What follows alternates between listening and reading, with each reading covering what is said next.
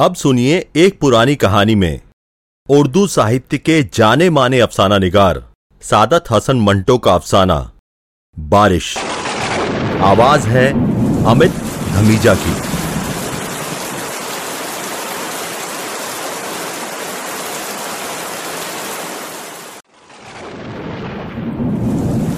मूसलाधार बारिश हो रही थी और वो कमरे में बैठा, जलथल देख रहा था। बाहर बहुत बड़ा लॉन था, जिसमें दो दरख्त थे। उनके सब्ज पत्ते बारिश में नहा रहे थे। उसको ऐसा महसूस हुआ कि वो पानी की इस बारिश से खुश होकर नाच रहे हैं। उधर टेलीफोन का एक खंबा गड़ा था, उसके फ्लैट के एन सामने। वो भी खुश नज़र आता था। हालाँकि उसकी खुशी की कोई वजह मालूम नहीं होती थी। उस बेजान चीज़ को भला क्या खुशी हो सकती थी? लेकिन तनवीर ने जो बहुत गमगीन था, यही महसूस किया कि उसके आसपास जो भी चीज़ है, वो खुशी में नाच गा रही है। सावन गुजर चुका था, मगर बारिश नहीं हुई थी।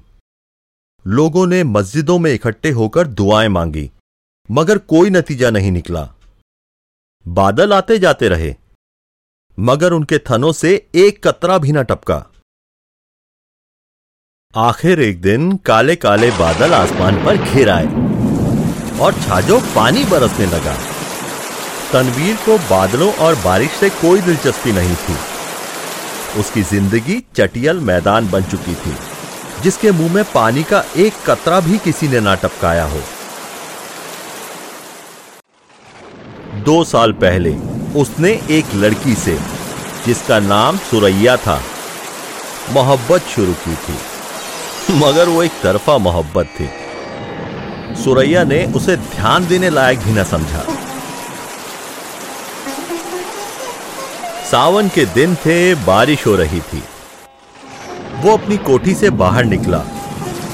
लंगोट पहनकर नहाया और बारिश के मज़े लिए आम बाल्टी में पड़े थे। वो अकेला बैठा उन्हें चूस रहा था कि अचानक उसे चीखे और कह कहे सुनाई दिए।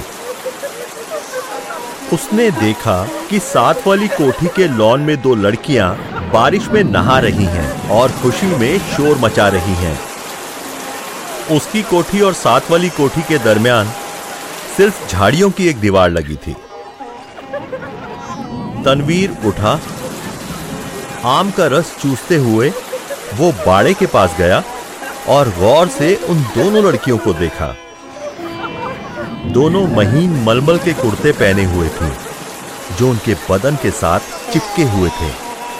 शलवारें चूँकि लट्ठे की थी, इसलिए तनवीर को उनके बदन के निचले हिस्से के सही आकार प्रकार का पता ना चल सका। तनवीर ने पहले कभी किसी औरत को ऐसी नज़रों से कभी नहीं देखा था, जैसा कि उस रोज जबकि बारिश हो रही थी, उसने उन दोनों लड़कियों को देखा। देर तक वो उनको देखता रहा, जो बारिश में भीग भीग कर खुशी की आवाज़ें बुलंद कर रही थी। तनवीर ने उनको पहले कभी नहीं देखा था, इसलिए कि वो मिजाज से कुछ इस किस्म का लड़का था कि वो किसी भी लड़की को बुरी नज़र से देखना गुनाह समझता था। मगर उस दिन उसने बड़ी ललचाई निगाहों से उनको देखा। देखा ही नहीं, बल्कि उनके गीले बदन में अंगार बनकर हैंडपंप की तरह छेद करता रहा। तनवीर की उम्र उस वक्त 20 साल के करीब होगी। ना तजुर्बेकार था। ज़िंदगी में पहली बार उसने जवान लड़कियों के शबाब को गीली मलमल में लिपटे हुए देखा। तो उसे यह महसूस हुआ कि उसके खून में चिंगारियाँ दौड़ रही हैं। उसने उन दोनों लड़कियों में से एक को चुनना चाहा। देर तक वो गौर करता रहा। एक लड़की बड़ी चंचल थी, दूसरी उससे कम। उसने सोचा, चंचल लड़की अच्छी रहेगी, जो उसे भी चंचल बना दे। ये चंचल लड़की खूबसूरत थी। इसके शरीर के अंग भी बहुत खूबसूरत और मुनासिब थे। बारिश में नहाती जलपरी मालूम होती थी। थोड़ी देर के लिए तनवीर शायर बन गया। उसने कभी ऐसा नहीं सोचा था।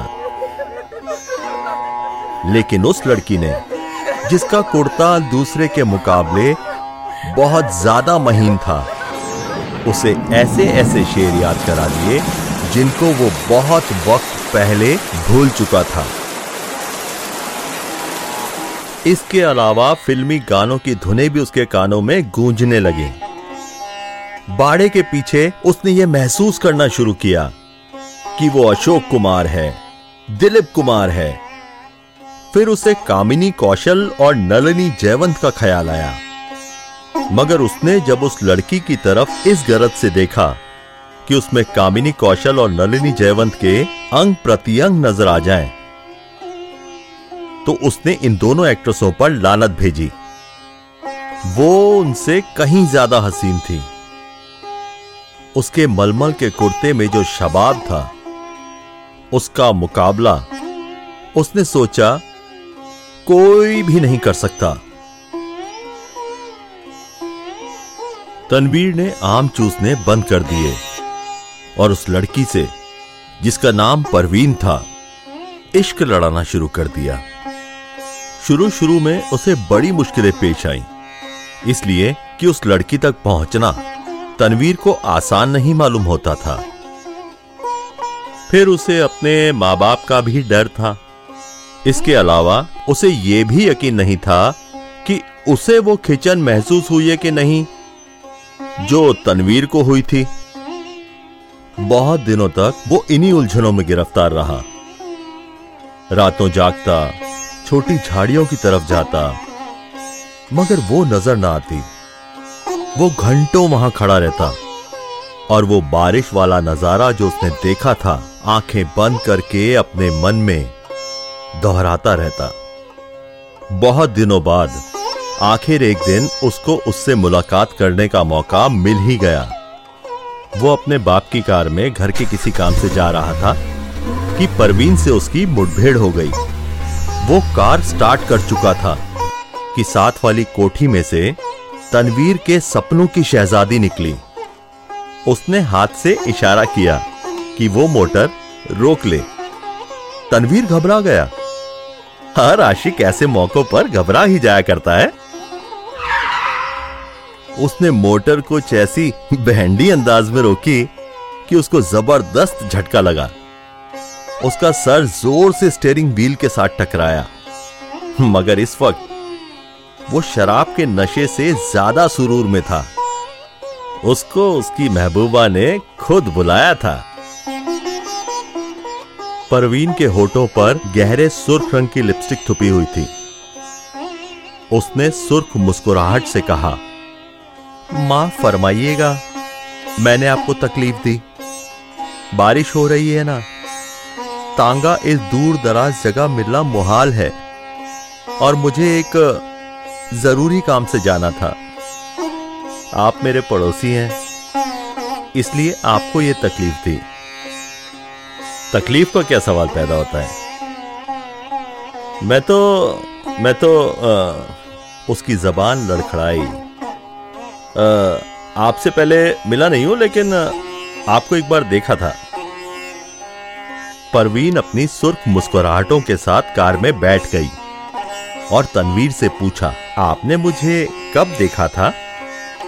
आपकी कोठी के लॉन में। जब आप आप, आपके साथ एक और लड़की बारिश में नहा रही थी तब हाय, आप देख रहे थे?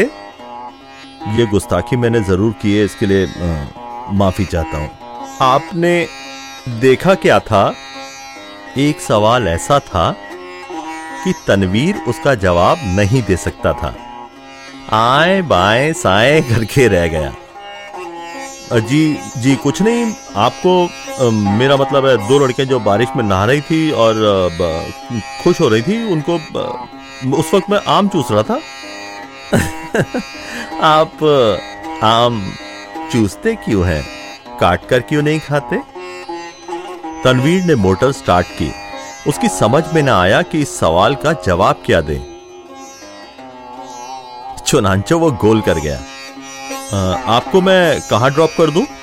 आप मुझे कहीं भी ड्रॉप कर दें। वही मेरी मंजिल होगी।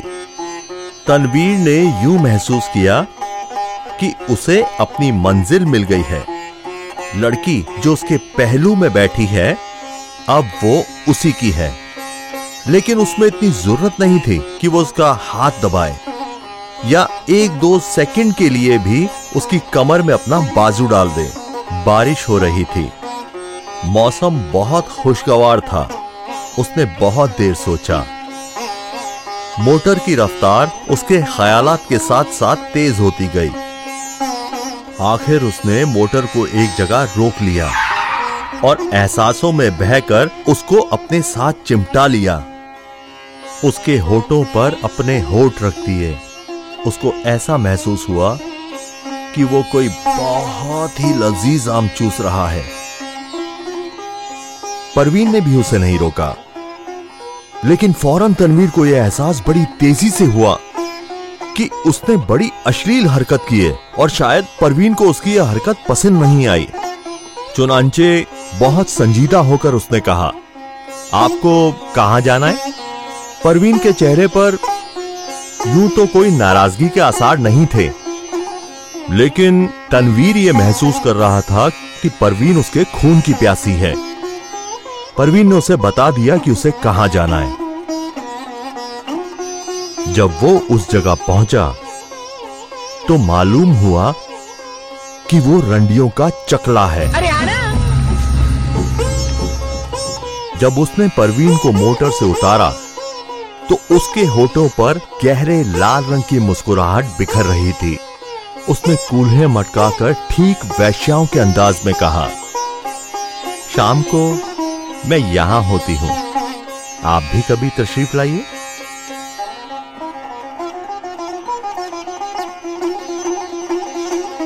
तनवीर जब भौचक्का होकर अपनी मोटर की तरफ़ बढ़ा तो उसे यह महसूस हुआ कि उसकी मोटर भी एक वैश्या है। जिसे वो हर रोज चलाता है।